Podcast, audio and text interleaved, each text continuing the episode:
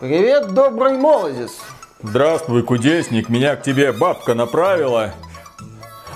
А чё это у тебя тут на полках какие-то деревянные члены стоят? Стромотаж! Фу! Актуально, между прочим. Пока вы богатыри, кто за драконами бегает, кто на рыбалке бухает. Девчонкам скучно, меня на всех не хватает. Ты-то зачем пожаловал? Да принцессу одну хочу спасти. Но я там к ее замку подхожу, делаю шаг вперед, и тут басурмане со всех сторон набегают, начинают мне напихивать, напихивать, напихивать, напихивать, напихивать. Короче, смазка мне нужна. А, ну понятно. Решил не мучиться, а получать от процесса удовольствие. Хвалю, раскрытие себя, хорошо. А принцесса-то и не нужна тебе, похоже. Ты закрой свой срамной рот, а то сейчас палится звездано. Там проход узкий, я застреваю. Мне обмазаться чем-то нужно, тогда я пролезу, ну и спасу принцессу. А, только смазку всю не трать, оставь немного для встречи с принцессой. Зачем это? Ну мало ли там где-нибудь еще проход. Какими-то загадками говоришь.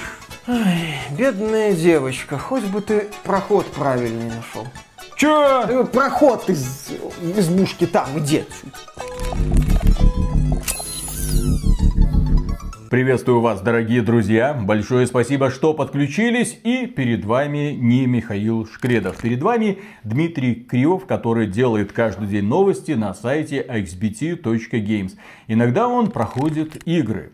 И зачастую, да, его вы могли видеть в некоторых наших обзорах. И эти игры часто были хорошими. Эти игры были такими, ну, нормальными, про которые человек мог рассказать, ну, ребята, я поиграл, мне понравилось. И у многих людей складывалось впечатление, что Дима Кривов очень добрый. Я бы даже сказал, слишком добрый для нашего YouTube канала. Но, наконец-то, Дима познакомился с дном. Э, Соблазнился он очень просто. Коллектив русских разработчиков 8 лет назад приступил к созданию тактической глобальной стратегии, вдохновленной героями Disciples, Age of Wonders.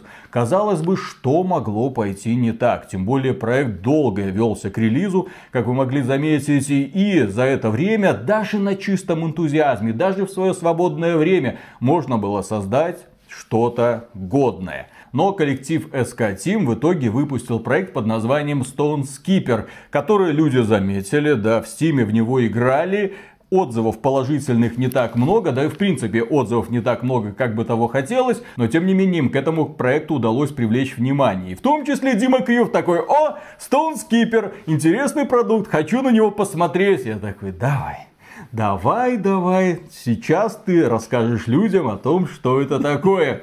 Через день он звонит, Виталий, я не хочу, я не хочу проходить это до конца, это какая-то галимая браузерка, это что-то, я не понимаю, как это вообще выпустили в Steam. Я говорю, надо, пройди до конца, расскажи людям, людям интересно увидеть твое горение. Дима, давай, пробуди в себе зверя. Гореть я должен в первую очередь на Виталика, который вот... У меня буквально обзор родился минут через 40. Первый. То есть я его высказал в нашем внутреннем чате. Говорю, давай, я не буду. Я погорячился, я случайно как бы. Это ошибка. Нет, нет, говорит, все, ты пройдешь. Это герой, это Disciples, это русская игра от русских разработчиков. Нам нужен этот обзор. Делаем. Мы Хорошо. должны поддержать Да. наших ребят. Да. А, команда SK Team. Особой информации я в интернете про них не нашел. Я знаю, что главный вдохновитель проекта и геймдизайнер выступил такой парень, Кирилл Ушаков, кстати, примерно наш с тобой ровесник. Он в 2014 году там э, начал какой-то проект прорабатывать, потом в 2015 году он обращался к аудитории на форумах, искал там различных сотрудников в проект. Но в итоге коллектив получился у него небольшой. Там вот он в качестве геймдизайнера, три художника и, насколько я помню, программист. Кто-то там игру эту тестировал, не знаю, как они тестировали, как они довели ее до релиза.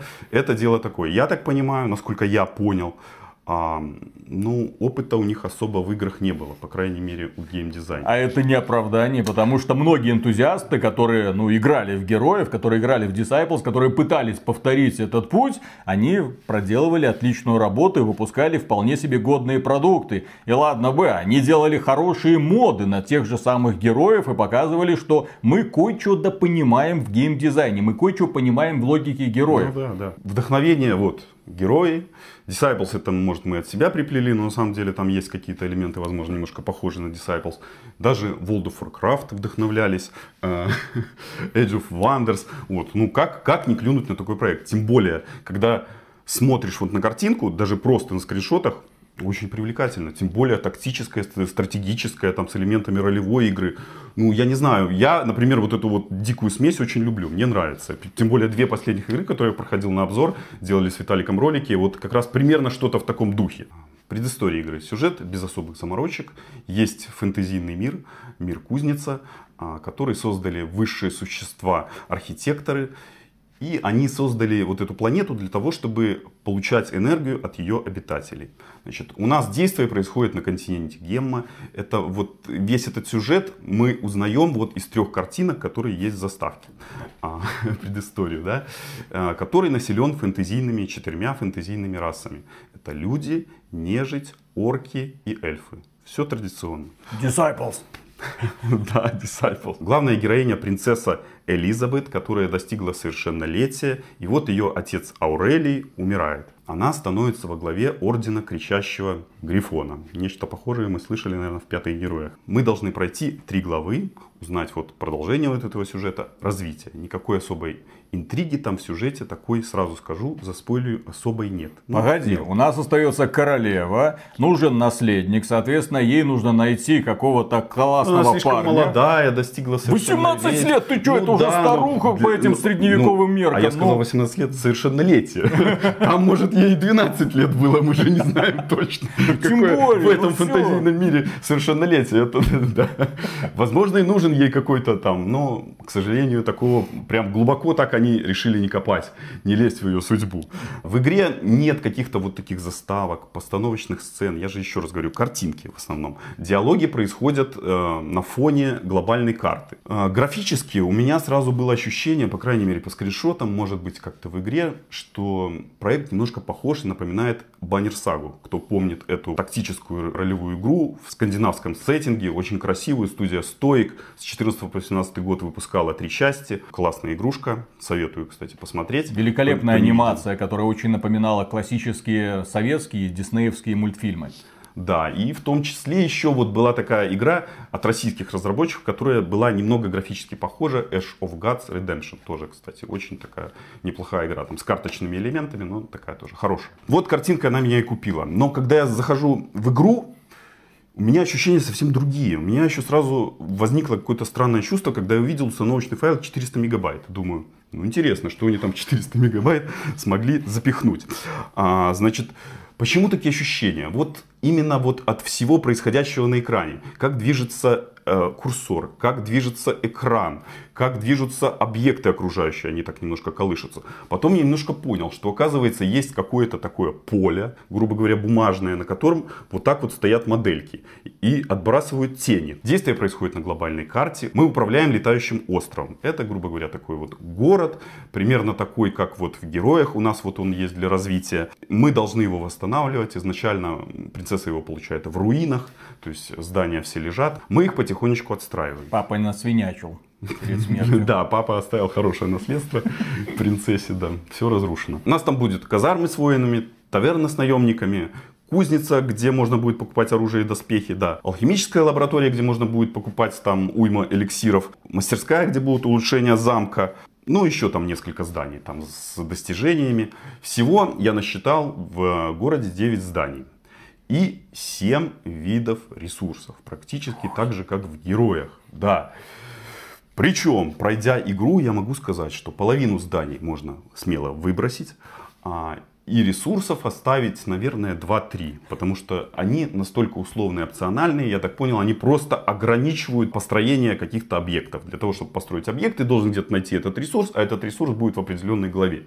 Вот типа, типа такого. Вот для этого нужен этот ресурс больше как бы ни для чего. Изначально у нас есть такая партия героев, солдаты наши. Это а, рыцарь-капитан Тобиас, это рейнджер Винс и там девушка Паладин. Потом у нас появляется еще и конный рыцарь, потом у нас появляется Грифон и еще несколько там, четыре наемника. Наемники тоже достаточно условные, потому что мы их встречаем в игре в качестве противников. Вот. Их потом добавляют в таверну, мы их можем нанимать, там прокачивать и так далее. Сражения происходят на карте по клеточкам, практически традиционно, но там своя есть система очков действия, то есть вот эти экшен-поинты. Значит, э, персонаж может ходить на определенное количество клеточек, потом он может там наносить удар, может пользоваться бутылочкой, там бросать бомбочку, ну какие-то применять свои способности. Значит, модельки в игре нарисованы очень приятно. Ну, Чем игра, в общем-то, и привлекает Да, поначалу. она- Ты смотришь на скриншоты и думаешь, ну елки-палки, отлично поработал художник. Они на самом деле, вот три художника поработали очень хорошо. Единственное, что эти фигурки не объемные, ну, они нарисованы просто так как бы объемные, но ты видишь, что модельки не объемные, да. И вот Виталик сказал, что у них нет анимации. Минимальная анимация есть. То есть все фигурки стоят так, типа дышат. Ну, по, по крайней мере, я понял, что они дышат, дышит даже нежить. Когда персонаж просто перемещается или, например, наносит удар, он просто едет, как утюг, например, в какой-нибудь for Speed, там, или как шахматная фигурка проезжает. Это такая, я вам скажу, претензия, ну, небольшая. Она есть, просто игра красивая, наверное, анимация там нужна. Она просто внешне привлекательная. Просто смотрится немножко как-то так чужеродно. Вроде бы все красивенько, и тут раз анимации нет. Слушай, когда мы играли в игры с 90-х годов, первые Да, тактики да. вот эти, с которыми мы знакомились, уже тогда разработчики, правда, из Японии, они хотели добиться того, чтобы игрок понимал, что данный герой наносит какой-нибудь сверхудар. Там были, да, примитивнейшие, но хоть какие-то анимации, которые позволяли тебе понять, вот сейчас рубанет, вот какой-нибудь прыжок и сверху наскок. А здесь я, когда смотрел трансляцию, такой... э, то есть скриншоты классные, а вот когда в процессе они тюкаются друг с другом, но вот ощущения боя в принципе нет. Ну, разработчики говорят, что деньги они копили чуть ли не с булочек и не с обедов, понимаешь? Для этого надо было целого аниматора нанимать, который бы вот все это сделал. Ну, ладно, хорошо. Вот, поэтому как бы... Целый аниматор. Мгм. Вот разработчик Valley, который один работал и реально на обеды существовал, он может многое рассказать. Он в одиночку работал несколько лет, его там девушка содержала, создал огромный этот самый мир, в который увлеченно играют миллионы людей. Почему-то ему это не помешало. Ограниченность бюджета, на мой взгляд, не является оправданием того, что в игре кривой баланс, странное развитие и, помимо прочего, отсутствие анимации. Можно было это как-то сделать. Как-то. Я не говорю, что нужно было прям анимировать фигурки, но надо было дополнительные эффекты обеспечить для того, чтобы и в труху. Далее про поле боя. Значит, поля боев, они небольшие. Поэтому, вот, например, какой-то герой занимает несколько клеточек. То есть, есть игры, где герой занимает одну клеточку на поле боя. Здесь ну, почему-то надо было сделать, что несколько клеточек. Там Рейнджер Винс занимает там две клеточки. Рыцарь 4 клеточки. Грифон 6 клеточек. На карте есть какие-то препятствия. Например, стоят ежики или какие-нибудь деревья, надо Ёжики обходить. Противотанковые? Ну, типа такие, ну там, понимаешь, что-то похожее на ежей противотанковых, там обвитые проволоки какие-то, ограждения, то есть что, что-то подобное, понимаешь? Интересно, что эти объекты, кстати, можно разрушать. Вот. Ну, не то, что разрушать, это просто моделька такая съезжает и падает, оседает, и вот ее как бы нет. Вот и в этих вот проходах, если у тебя нет бомбочки, ты не хочешь взрывать, чтобы было место, ты не можешь вот протолкнуться. У тебя персонажи друг через друга проходить не могут. Это, наверное, такая задумка. Я знаю, что вот даже в той же Shining Force 90-х глубоких годов там друг через друга проходили войны, друг другу не мешали. Здесь персонажи, значит, трое-четверо стоят в проходе. Ну, если я так действую, понятно. Но если я так сделал, они там в проходе, например, сталкиваются и никуда не могут идти. Интересно, что в игре все персонажи могут делать удары вблизи и все издали. То есть есть определенное количество боезапасов. Рыцарь там какими-то топориками швыряется и так далее. Застряв в этом проходе, ты становишься отличной мишенью. Тебя начинают расстреливать, и ты погибаешь. В игре нет системы опыта. То есть, например, персонажи прошли уровень, они получают специальные очки, они, ты можешь прокачивать за эти специальные очки, например, одного или несколько героев. Например, для того, чтобы герою перейти на следующий уровень, ему надо три очка. Когда ты героя там, прокачал один уровень, ты можешь ему вкидывать способности. Способности у каждого героя есть такая специальная звезда, которая состоит из трех лучиков. У каждой способности есть свои две подспособности. Ну, вот, грубо говоря, у каждого персонажа три способности и вот девять всего. Значит, какого-то особого такого ну, разнообразия большого нет. Система прокачки достаточно унылая еще благодаря тому, что у героев всего лишь ну, три уровня. То есть сильно не разгонишься. Они станут сильнее. Но вот хочу заметить, что если будете играть, старайтесь прокачивать всех героев примерно равномерно. То есть всем первый уровень, всем второй уровень, всем третий уровень. А не то, что я там был одному герою скинул сразу третий уровень, поэтому все остальные начинали умирать. Мне пришлось там несколько уровней переигрывать, потому что я неправильно развился. Э, система развития есть у нашего острова, у нашего города, который летает по глобальной карте. Он может со временем дальше летать, он становится более прочным, он может стрелять, он может получить защитное поле, повышенное количество боезапасов. Но самое смешное, что в одиночной игре большинство этих способностей особо не пригодятся ну, они более как-то так вот получили развитие именно в мультиплеерных режимах. Но в мультиплеере вы никого не найдете. Ну, к сожалению, я не нашел. Я пытался вот даже после запуска игры.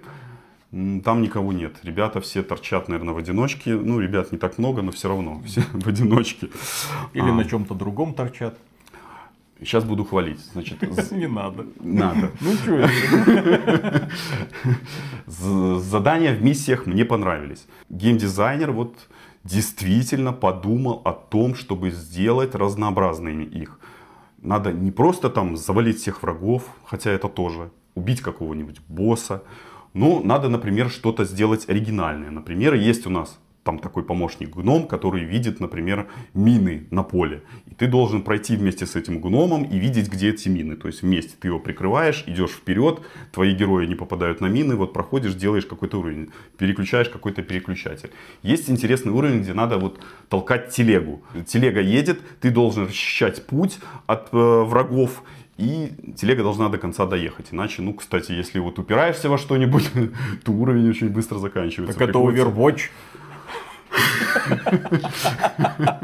Герои сопровождают Значит, надо было вдохновение Overwatch еще написать вот где-то там в титрах. Я не нашел, вот не додумался. Потом есть интересный уровень, где рейнджер Винс выпивает зелье невидимости и проходит где-то по уровню, начинает там в качестве такого ассасина вырезать нежить. Тоже Assassin's Creed. Ну, да, тоже вот источник вдохновения. Значит, потом в уровнях есть какие-то вот неожиданные такие повороты. То, то есть тебе кажется, что ты вот завалил эту пачку врагов, смотришь задание. Ой, завалил пару врагов, все, слава богу, все сейчас закончится. Нет, тут, понимаешь, тебе еще пачку с воздуха сбрасывают. Вот еще тут ребята вам подкрепление. Очень часто из-за этого, знаешь, бутылочки повыпиваешь, бомбочки раскидаешь, там все поиспользуешь. И тут тебе на еще пачка врагов. Тут 40 минут играл и Коту под хвост. Да, все переигрывать. В игре есть помимо основных заданий побочные задания. То есть одна из таких вот серьезных претензий у меня это проблемы с экономикой и балансом. То есть денег и материалов практически всегда не хватает. Если воины умирают в бою, их приходится возрождать в городе. На это тратятся деньги. Деньги как, каким-то образом, как героев, добыв какую-то там руду, где-то ты получить не можешь. То есть есть какие-то точки интересов на карте, где ты можешь получить какой-то ресурс. Но этого не хватает. То есть ты постоянно в просевшей экономике. На карте есть такой очень полезный персонаж, великан, который тебе может давать, например, там, плюс к здоровью, плюс к каким-то характеристикам. Я не мог его использовать, потому что у меня денег вечно не хватало. Ну, я не думаю, что я буду один такой. Я как человек, прошедший не один десяток тактических игр, но мне было очень сложно. И это я э, играл на первой сложности. Ну, рассказ о том, что постоянно просевшая экономика от русских разработчиков вполне себе органично кажется. Касательно еще саунд-дизайна. Ух, пух, чпок. Есть по 2-3 фразы, которые они говорят постоянно. То есть, ну, фразы такие достаточно примитивные. Вот у Банши, например, есть какая-то фраза такая «А, «Я кричать, ты умирать». В общем, поработали плохо. Но в игре очень неплохая музычка. Она действительно приятная. Какие-то батальные сцены очень так расцветают особыми красками. А, в какие-то вот приятные просто мелодии на глобальной карте. Но тут еще такой один небольшой момент в игре, когда начинает мелодия у тебя новая, у тебя сверху появляется черная строка, и там бежит название, текст с названием мелодии, я такого, честно говоря, не знаю, я не видел, с названием мелодии, и похоже, что какой-то встроенный плеер, потому что все мелодии в MP3 формате можно забрать из особой папки, которая там где-то расположена вот внутри. Вот. Причем пишется там трек номер пять, там тра-та-та. Бывает иногда и, и такое. Значит, а... Игра создавалась на движке да, да. Помимо основной кампании в игре есть режим схватки, где можно там поиграть, например, с другом или поиграть против искусственного интеллекта. Кстати, ага. есть... Кто к тебе придет после такого обзора? Если ты найдешь друга, у тебя есть Если ты уговоришь друга, потому что это тоже тот еще челлендж. Не, ну если ты хорошо пиво ему поставишь, например, он придет действительно с тобой поиграть. Кстати, если у вас нет друга, вы можете два искусственных интеллекта натравить друг на друга, они там будут сражаться, ты все будешь видеть, можешь ставки ставить там. Зачем ставить на спорт, когда можно поставить? Кстати, там есть четыре расы в режиме схватки, вот именно вот все эти расы, они там перед вами раскроются особыми красками, может быть. Э, захотите узнать про воинов каждой расы более подробнее. Теперь попробую все это свести вместе, сделать какой-то вывод. Жопа не гори. Давай. Ну, скажу так, для первой игры неплохо.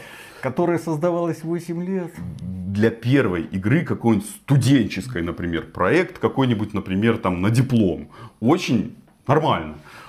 Но она стоит примерно порядка там 400 с чем-то рублей. Значит, эм, что можно привести в пример? Я недавно проходил Hardware 2, который стоит 500 рублей, да, делал текстовый обзор. Так вот, э, ну как-то мне кажется, что все-таки эта игра должна стоить чашку кофе где-то 1-2 доллара, не более. Потому что все элементы практически в игре сломаны на уровне геймдизайна. Я сразу выделю положительные элементы. Я уже о них сто раз, наверное, говорил. Это красивая графика. Э, вы можете купить эту игру просто даже посмотрев на картинку, где-то пролистав скриншоты. Можете нажать кнопку куплю, попробую, почему нет? Русские разработчики, тем более Heroes of Might and Magic, такое вдохновение серьезное, почему бы и не купить? Задания в сражениях проработанные, интересные, геймдизайнер в этом плане молодец. Музыка в игре хорошая, действительно по-настоящему можно слушать даже отдельно от игры. В игре удивительно маленькое количество багов. В версии 1.0 я сталкивался, но я знаю, что такое версия 1.0. Версия 1.0 была и в Киберпанке, да, и, и, и в куче других ААА проектов, где было ошибок намного больше. Да, может там игры больше намного и так далее, но там и команды другие работали. Тут там где-то 5 человек, например, да, трудилось. Пару раз игра вылетала, но это очень такие мелочи, которые ни на что вообще не повлияли. Искусственный интеллект проработан хорошо. Интересно, что я посоветую, если будете играть, стараться фокусить одного какого-то воина и убивать его сразу. Как, как можно более сильного. Потому что если вы этого не сделаете, будете тому удар, тому удар, тому удар Удивительно, что в этой игре практически все противники на уровне находятся таком же вот по силе, как и ты, как твой персонаж. То есть ты сражаешься практически с персонажем на уровне твоего... Обычно как-то все это происходит проще. То есть воины намного слабее тебя. Нет, здесь не так. Хардкор. Здесь он, да, он может взять бутылочку, ну, на 200 полечиться. Ты ему по 25 там бил, например, он там раз, 200 закинулся, ты стоишь, опа, молодец, хорошо. Или какой-то скилл применить, такой же, как у тебя. То есть э, в этом плане игра достаточно сложная. Это такое испытание. И вот искусственный интеллект э, старается фокусить, именно брать фокус твоего какого-то определенного воина. Вот, например, вот того же Тобиаса, если его умирают в некоторых уровнях, ты проваливаешь игру. Вот они втроем на него наваливаются, ты где-то вперед пробился, они его завалили или в каком-то проходе застрял, они его завалили, игра закончена. То есть, ну в данном случае я хвалю искусственный интеллект. Это не игры Ubisoft, где они головы специально высовывают, чтобы в них стреляли. Нет, здесь они вот именно такие умненькие. Теперь, значит, я буду ругаться. Это браузерка. По ощущениям. Это, я думаю, не только мое ощущение. Я видел отзывы других людей, которые пишут, что это браузерка, на которой объекты вот так вот стоят. Значит, не ждите трехмерных моделек. Хорошо нарисованы. В сюжете нет никакой особой интриги. Вы будете там чего-то ждать, вы этого чего-то дождетесь и разочаруетесь. Там есть такой вот небольшой элементик, такой неожиданный, но я думаю, что вы его и так ждали. Если вы будете играть, вы поймете, о чем я говорю. Значит, Встретит принца? Ну, там будет в рядах предатель, грубо говоря. А, ну, господи, ну, ну это же очевидно. Да. Тобиус! Нет, это наш персонаж. Это наш сукин сын. А, боевка в игре, по моему мнению, сломана. То есть ее надо полностью как-то перерабатывать. Разработчики, скорее всего, этого не будут делать. Но, еще раз, это мое мнение. Прокачка слишком скудная. Она просто ни о чем. Вот эти вот Скиллы их мало, уровень развития третий мне не хватило. Маленькое разнообразие оружия. Там есть целая огромная кузница, в которую ты заходишь и ждешь там, да, там есть выбор оружия, там есть выбор брони. Но у всех персонажей по одному виду оружия, по одному виду брони. Ты развиваешься вот в трех главах для того, чтобы вот только купить один мечик, одну там наплечники, например, там доспех, у всех по одному. То есть совсем мало. Беда с экономикой и балансом. Причем такая серьезная беда. Постоянно чего-то не хватает, постоянно, я уже об этом говорил. В игре есть такие странные англицизмы. То есть в тексте написано юнит. Ты просто наводишь, написано юнит. Что такое юнит? По русскими буквами написано юнит. Потом написано перк. Русским напиши способность. Зачем ты пишешь perk? Есть там, например, AP, MP. Что такое, я не знаю. Я недавно проходил... Action Points. Ну да, я недавно проходил Symphony of War. Причем игра такая пиксельная, но там огромная энциклопедия. Даже если я не хочу там читать там тебе расскажут историю мира, там тебе расскажут, что такое AP, MP, кто кого атакует, у кого какие-то сильные и слабые стороны, кто там какой...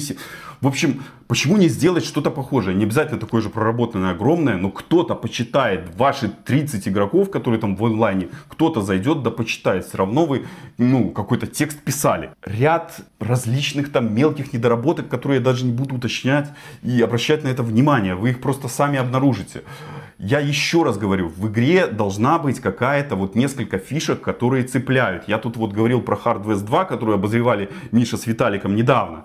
Я выделю там вот легко сразу 4 элемента, которыми игра мне заполнит, хотя эта игра не хватает с неба звезд.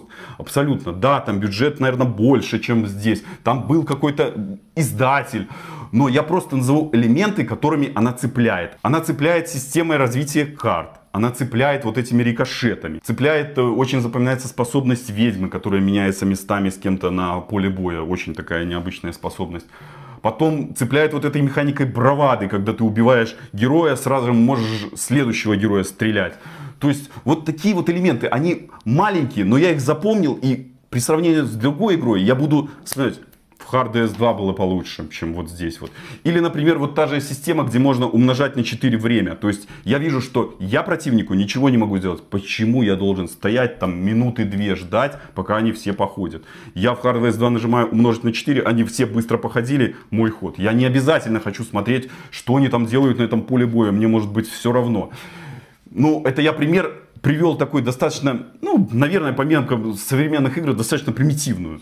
То есть Здесь каких-то таких вот элементов я выделить особо не могу. Это российские разработчики, это без опыта, но игра стоит 400 рублей. В описании города пишется, что Heroes of Might and Magic, но мы этого ощущения не получим. И на этом, дорогие друзья, все. Огромное спасибо за внимание. Лайки, подписки, естественно, нужны и приветствуются для того, чтобы бороться с этими коварными алгоритмами YouTube. Ну и, конечно же, мы выражаем преогромаднейшую благодарность людям, которые становятся нашими спонсорами через спонсору, YouTube или Patreon, что вам удобнее. И да, как обычно, держимся и работаем дальше. Ребятам-разработчикам StoneSkeeper мы желаем А. Возможно, доработать этот продукт. Б. Э, успехов э, в дальнейшем проекте с извлеченным опытом из предыдущего. Ну, 8 лет это делать, ну, я не знаю. Ну, не, ну, ну, ну ладно, сделали. Каждого свой мы ритм. сделали. Ну, а мы обзор сделали. Спасибо. Вот, на этом, так сказать, и разбежались. Пока. Пока. Виталик, Ну, ты хоть мне молоко за вредность выпишешь? не надо тебе молоко за вредность, это радость. Хотелось бы молочка. Подобные игры обозреваясь, это радость, Дима. Понимаешь, в чем дело? Ну. Миша страдает каждый божий день. Вот он наоборот, он видит какое-нибудь говно, он такой, господи, наконец-то! И ныряет в него с головой. Почему? Потому что ему нравится бомбить. А ты человек добрый, тебя нужно перековывать, понимаешь? Ты должен наконец-то познакомиться с глубинами ада. Ты должен познакомиться с играми, которые находятся, ну, куда ниже традиционного уровня, с которыми ты имеешь дело. Не просто там что-то для каждого, нет. Ты должен узнать, что такое дно, удариться больно от него головой и, наконец-то, дойти до кондиции YouTube канала AXBT Games. Кстати, друзья, не забывайте да, подписываться. Подписывайтесь. Так я так понял, после такой речи молока, короче, мне не видать. После такой речи, учитывая, что это русская игра, тебе водочки нужно. Знаешь, знаешь, вот так вот, Виталия. Я, я уже представляю эту сцену, когда после этого обзора очередного какого-нибудь русского шедевра. Кстати, друзья, трейлаут надо? Надо к обзору? Напишите, пожалуйста, в комментариях. Так вот, после обзора очередного такого шедевра, ты знаешь, вот так вот приезжаешь, без машины, естественно, на такси, в водяру, и такой, ну, короче, тут такое дело. Включаем камеру и начинаем прямо вот так вот нажираться в процессе обзора. Я думаю, кстати, будет очень интересно. Алкообзор, да. Э, алкоподкаст, так сказать, потому что у нас не традиционные обзоры, когда мы по бумажке читаем, а у нас именно такие, когда мы свою экспрессию изливаем. Да как так можно? 8 лет, они же герои, disciples, да как Age of Fathers, да где-то мы не пахнет ничем, господи. Да что тут такое? Да эти, эти японцы несколько лет назад, несколько лет, более 20 лет назад, еще когда делали проекты для Sega Mega Drive умудрялись сделать адекватные тактики. Они еще делают для Nintendo, для Super Nintendo адекватные тактики. А эти что-то колупали, да. что-то делали. И что вы сделали с анимацией? Стягивание, растягивание. Стыдно, стыдно, конечно же. Вот, ну, да, про это мы, конечно же, сейчас еще поговорим, потому что есть примеры, когда энтузиасты добивались куда лучших результатов с куда меньшими бюджетами, работая на чистом энтузиазме. Ну, погнали. Раз, два, три.